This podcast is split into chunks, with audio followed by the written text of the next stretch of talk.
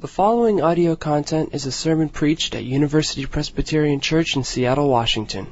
For more information, please visit our website at www.upc.org. These are the times that try men's souls. Words first published by the pamphleteer Thomas Paine on December 23, 1776 in his pamphlet The Crisis. Uh, things had not gone real well in the American Revolution. Recently, that late summer and fall, New York City had fallen to the British and achieved significant victories in the outlying areas.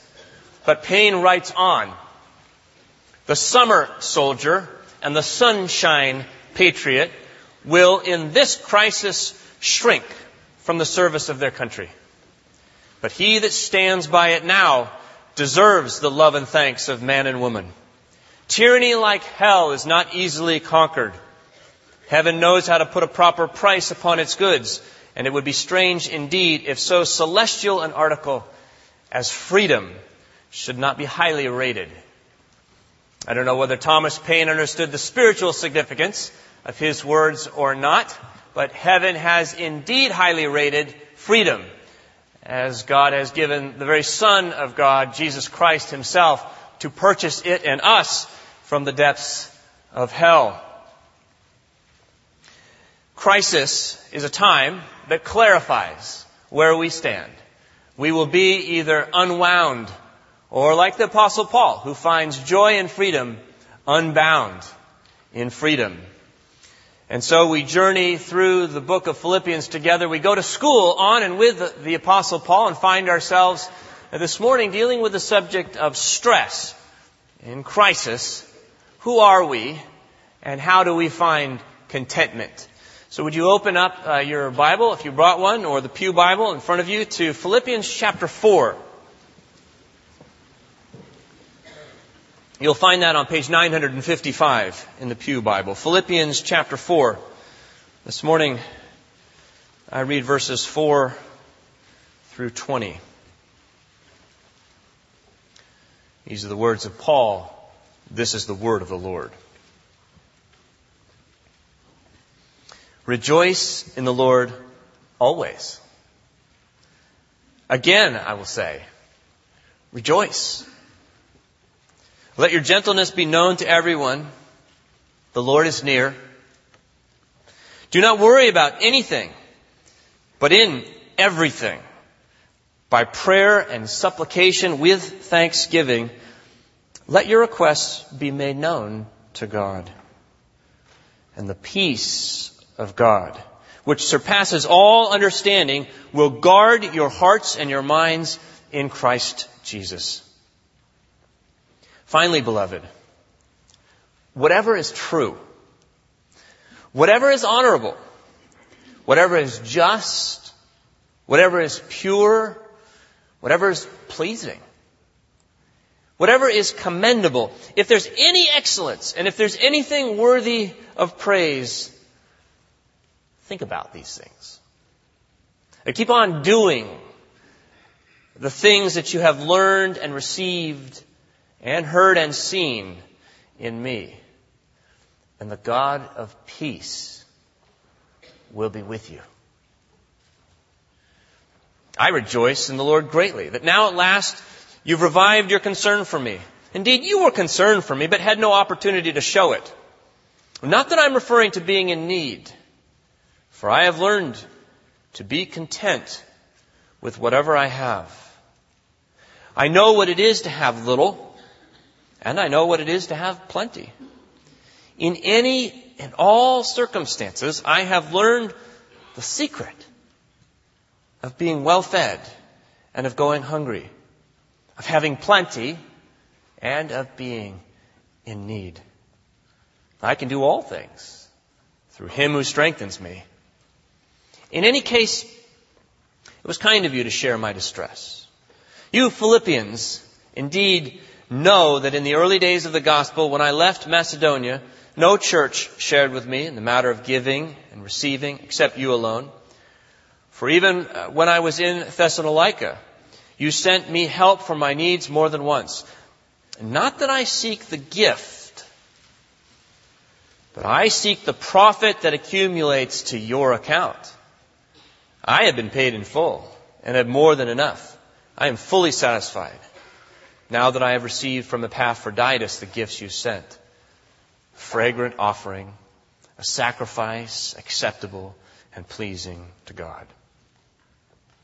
And my God will fully satisfy every need of yours according to his riches in glory in Christ Jesus. To our God and Father be glory forever and ever. Amen. When I was a young boy, uh, one summer, I found myself in the backyard scratching aimlessly in the dirt, delighted to uncover a piece of rusty metal. And I dug it out, and lo and behold, it was a horseshoe. What a find, a lucky find. And I scraped the dirt off it with my thumbnail and turned it over to see if anything was on it. And then I uh, made a mistake. See, I knew that horseshoes were for throwing, and I thought I would try it out, and I gave it a toss because I was lazy, didn't want to go fetch it. My mistake was that I threw it straight up in the air. now, my second mistake was having chosen to do so at the height of summer, midday at noon. And of course, as I watched this horseshoe go up, I lost it in the sun. And I thought, bad luck. I got very philosophical at that moment, and I thought, I don't know where it's coming down. Straight down, to the right, to the left, in front, or behind. then I thought, you know, for, it, for me to have thrown it perfectly straight up would seem to imply a kind of perfection that I rarely achieve. So I'm thinking my best bet is probably just to stay exactly where I was when I threw it and cover my head, which I did. And in time, of course, the horseshoe came down. I felt its wind on my ear and heard it thump right next to me. Whew. We're talking this morning about stress. And my definition of stress is having a horseshoe hanging over your head. There's been a lot of debate in the academy about really how to identify what stress is. A physician complained in 1951, British Medical Journal, stress, in addition to being itself, was also the cause of itself and the result of itself. So really, what is stress? The father of stress research, a Canadian, Hans Selye, once told reporters, well, everyone knows what stress is, but nobody really knows. We all experience it. My definition of stress is an unwelcome loss of control that induces fear. At its heart is feeling, I'm out of control. And I'm afraid. In 1983, Time magazine declared stress the epidemic of the 80s. And I think it's gotten a little worse since. It was the major cause of America's health problems. 1996, Prevention Magazine ran a survey in which 75% acknowledged that they have had great stress one day a week at work. One in three indicating they feel this way more than twice a week. In 2000, Gallup found that 80% of us feel stress on the job. That's just the ones that have jobs, by the way. 25% felt like screaming or shouting. You know, stress is screaming in your sleep and then realizing that you were already awake. 10% feared someone would get violent. I'm not sure they included the post office in these statistics. But now there's 2008. And you and I need no survey to tell us about stress today. And yet, the apostle Paul says in the text before us that he has learned how to be content in whatever circumstance. He tells us that there's a secret to this and that he's learned the secret. And you go, I wonder if he's going to tell us what that secret is. Well, before we look at that question, we need to ask the question, is Paul really qualified?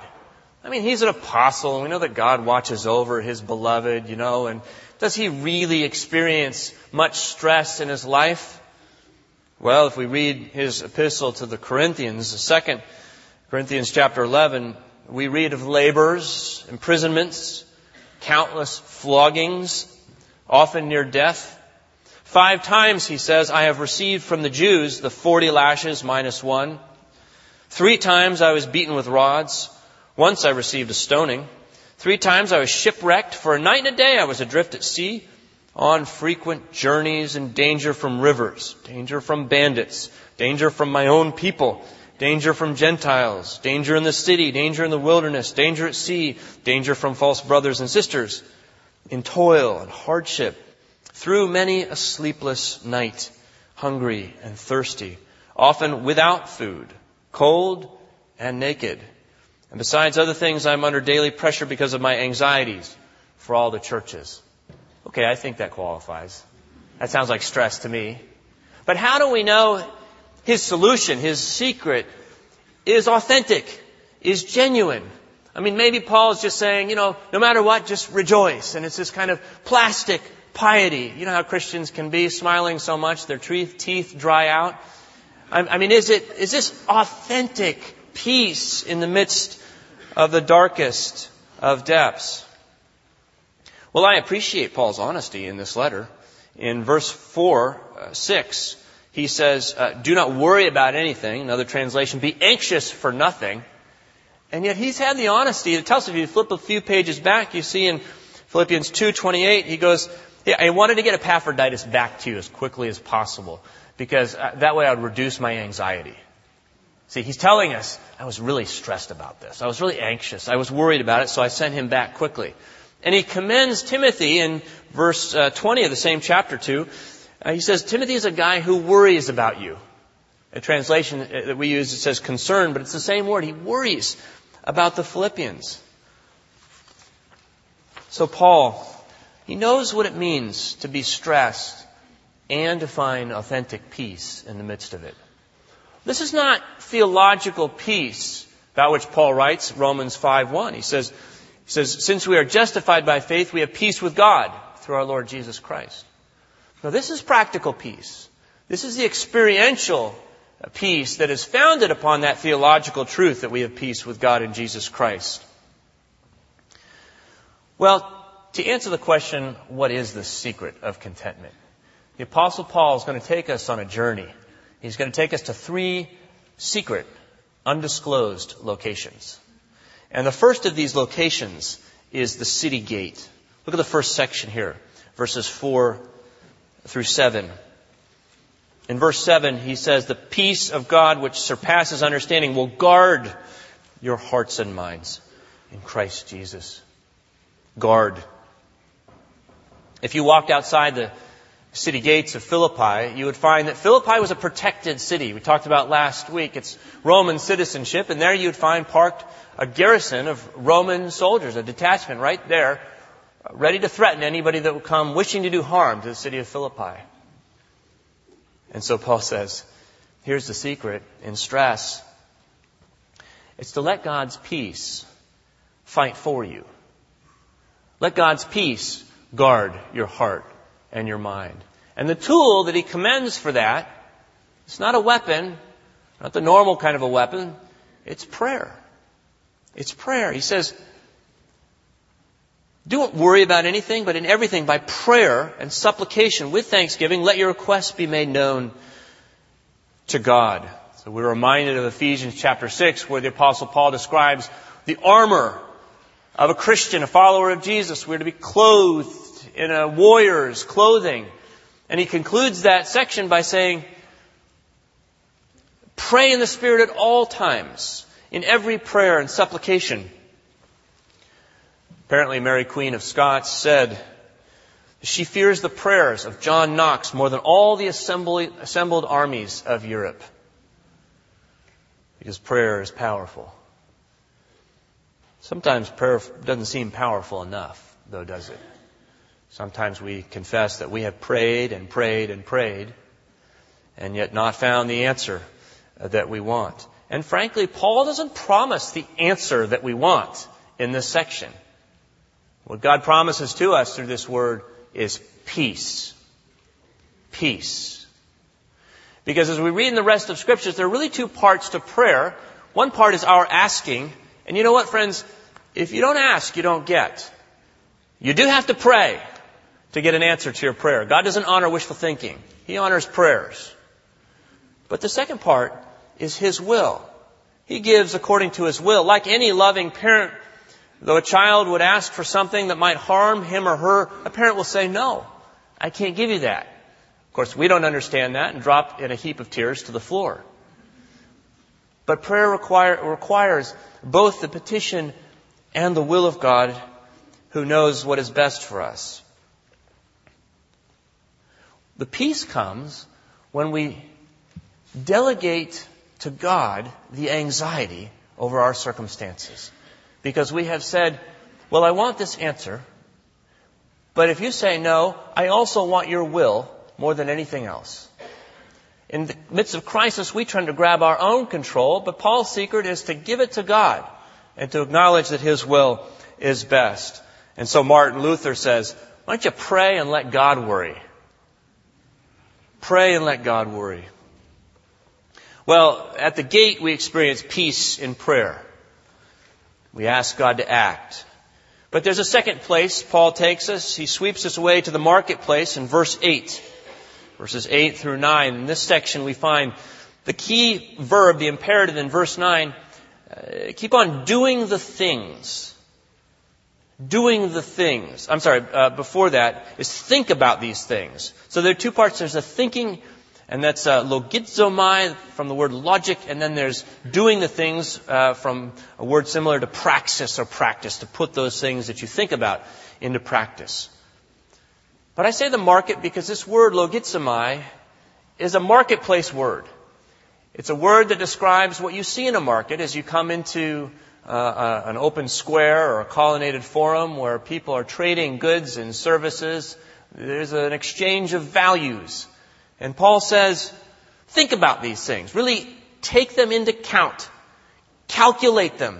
Factor them into your understanding. And here he gives us advice for our perspective.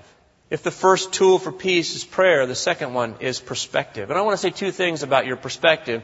The first is that you always control your attitude. You always are in control of your attitude. One of the illustrations that stress uh, researchers use is a, of a roller coaster. And you see a photo of a roller coaster, you see the person in the front absolutely terrified, the person in the back absolutely thrilled. It has to do with this sense of control that we have. It's very subjective. And this is an opportunity for you. Paul says take advantage of the subjectivity of stress by having a perspective. Epictetus, the Greek uh, Stoic philosopher, says men are disturbed not by things, but by the view which they take of them. And Eleanor Roosevelt, picking up the same thread, she says, nobody can make you feel inferior without your consent. Think about that. They may think you're inferior, but you don't have to think you're inferior unless you give permission to that thought. Viktor Frankl, well known to you, an Australian neurologist and psychologist who spent time in the concentration camps in Nazi Germany, wrote this about a people who had been stripped to the barest of humanities. We who lived in concentration camps can remember the men who walked through the huts comforting others, giving away their last piece of bread. They may have been few in number, but they offer sufficient proof that everything can be taken from a man but one thing. The last of the human freedoms to choose one's attitude in any given set of circumstances, to choose one's own way. And then elsewhere he writes, between stimulus and response, there is a space. In that space is our power to choose our response. In our response lies our growth and freedom.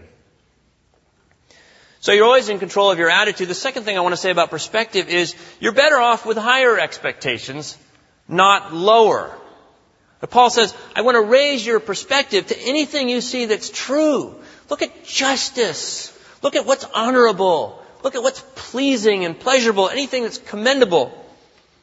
Well, this flies in the face of even the, the, philosophers of Paul's day. The cynics and the stoics, like Epictetus, would say, well, if you want to be satisfied, the thing to do is really to lower your expectations. You know, expect less out of life, and then you'll never be disappointed.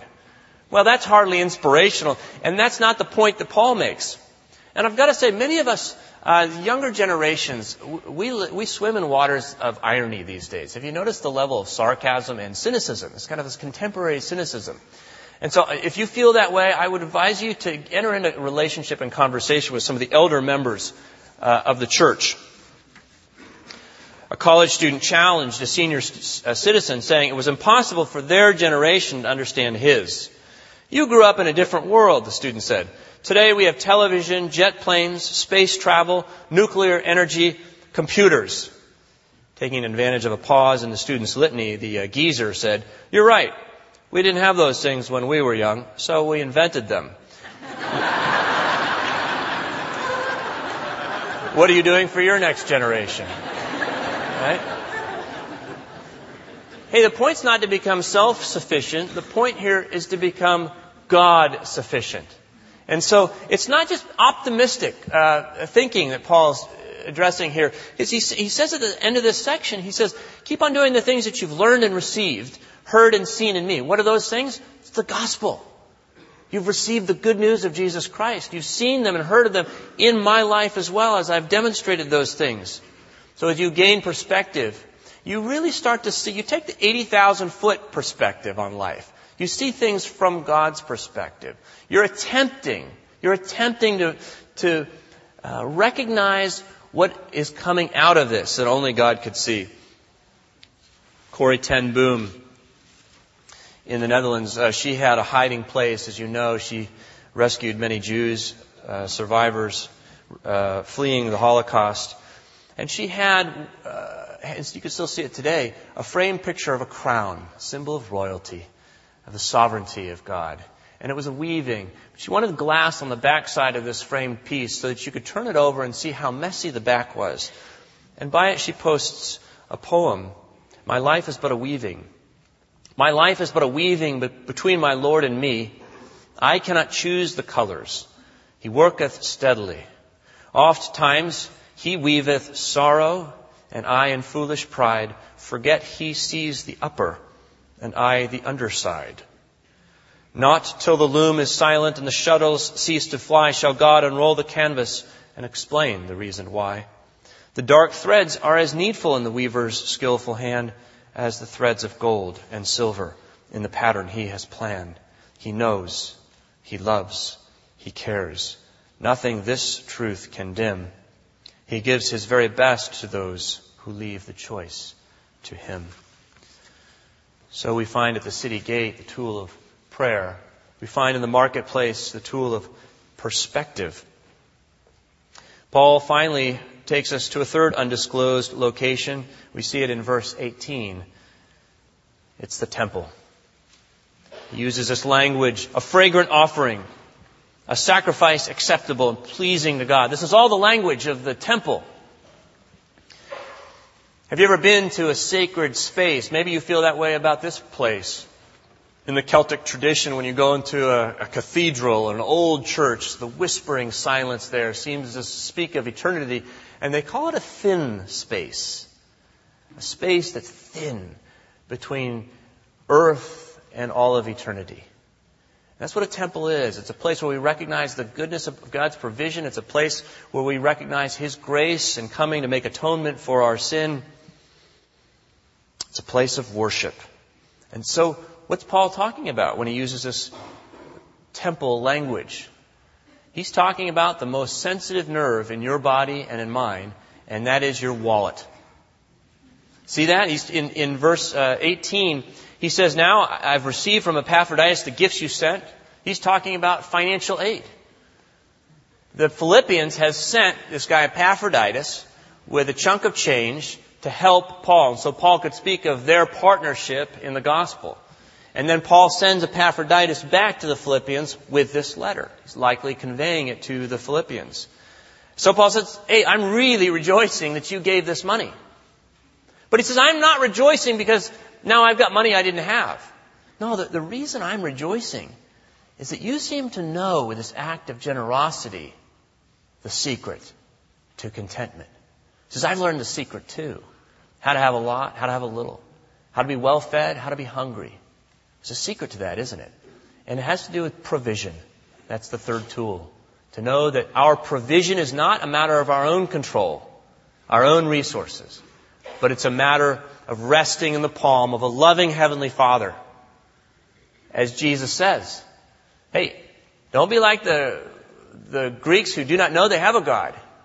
But you have a Father in heaven who feeds the birds of the air and clothes the lilies of the field. Will He not also provide everything that you need? Delegate your financial woes to Him as well. If you don't, if your plan for stress management is to reach out and grab as much financial resource as you can, your peace will rise and fall with the balance on your IRA.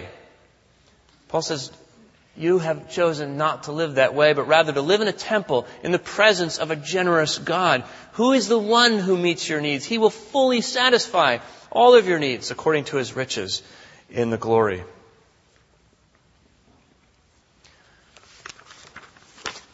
I want to uh, read to you briefly from an application we received this week, and I, have permission to read this. Do you know that we have a financial counseling ministry here?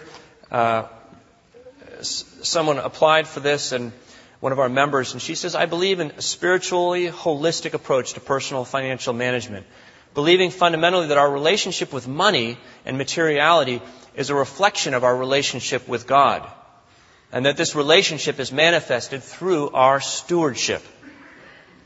For a period in my life, I was in debt and miserable. My life wasn't what I dreamed it to be, even though I was a professing, professing Christian and an active member at UPC at the time. I tried to mask over the pain of failed, strained relationships, career frustrations, and personal disappointments with material possessions and experiences that I could not afford. I was drowning. But through God's grace, I learned that, that spiritual, emotional problems cannot be solved by material things. They can only be solved by re-recognizing our Christ-centered identities and living a life of servant leadership. I first had to lead myself out of a mess I created, which I did, and then learn to live by example.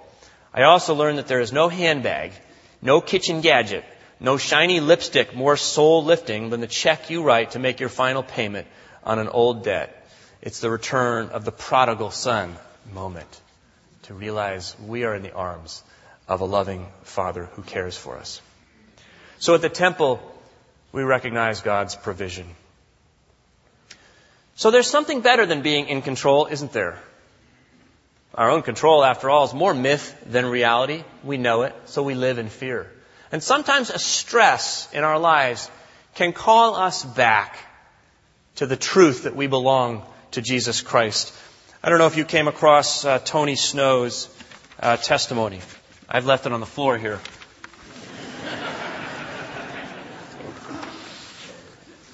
He was President Bush's press secretary who died this summer. But before he did, he wrote a beautiful testimony from which I want to read. He says this God relishes surprise.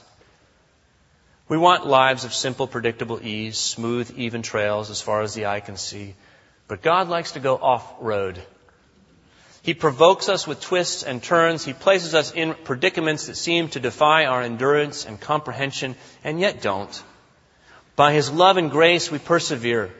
The challenges that make our hearts leap and stomachs churn invariably strengthen our faith and grant measures of wisdom and joy we would not experience otherwise. Picture yourself in a hospital bed. The fog of anesthesia has begun to wear away. A doctor stands at your feet. A loved one holds your hand at the side. It's cancer, the healer announces. The natural reaction is to turn to God and ask Him to serve as a cosmic Santa. Dear God, make it all go away. Make everything simpler. But another voice whispers, You have been called. Your quandary has drawn you closer to God, closer to those you love, closer to the issues that matter, and has dragged into insignificance the banal concerns that occupy our normal time. There's another kind of response, although usually short lived, an inexplicable shudder of excitement as if a clarifying moment of calamity has swept away everything trivial and tinny and placed before us the challenge of important questions. The moment you enter the valley of the shadow of death, things change. You discover that Christianity is not something doughy, passive, pious, and soft. Faith may be the substance of things hoped for, the evidence of things not seen, but it also draws you into a world shorn of fearful caution. The life of belief teems with thrills, boldness, danger, shocks, reversals, triumphs, and epiphanies. Think of Paul traipsing through the known world and contemplating trips to what must have seemed the Antipodes, Spain, shaking the dust from his sandals, worrying not about the morrow, but only about the moment.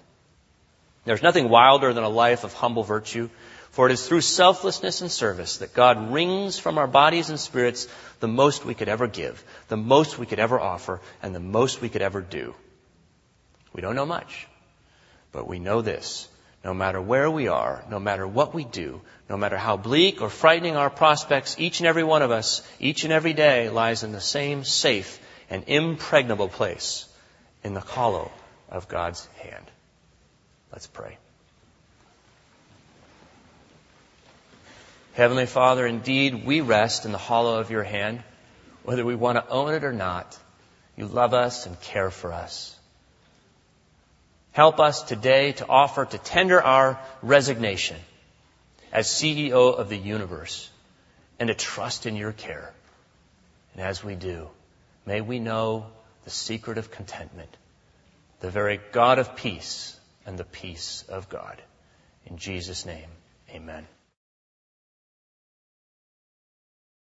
All University Presbyterian Church online audio is available on both CD and cassette.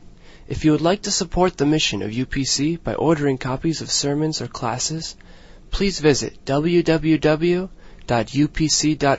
forward slash audio, email audio at upc.org, or call 206 524 7301, extension 117.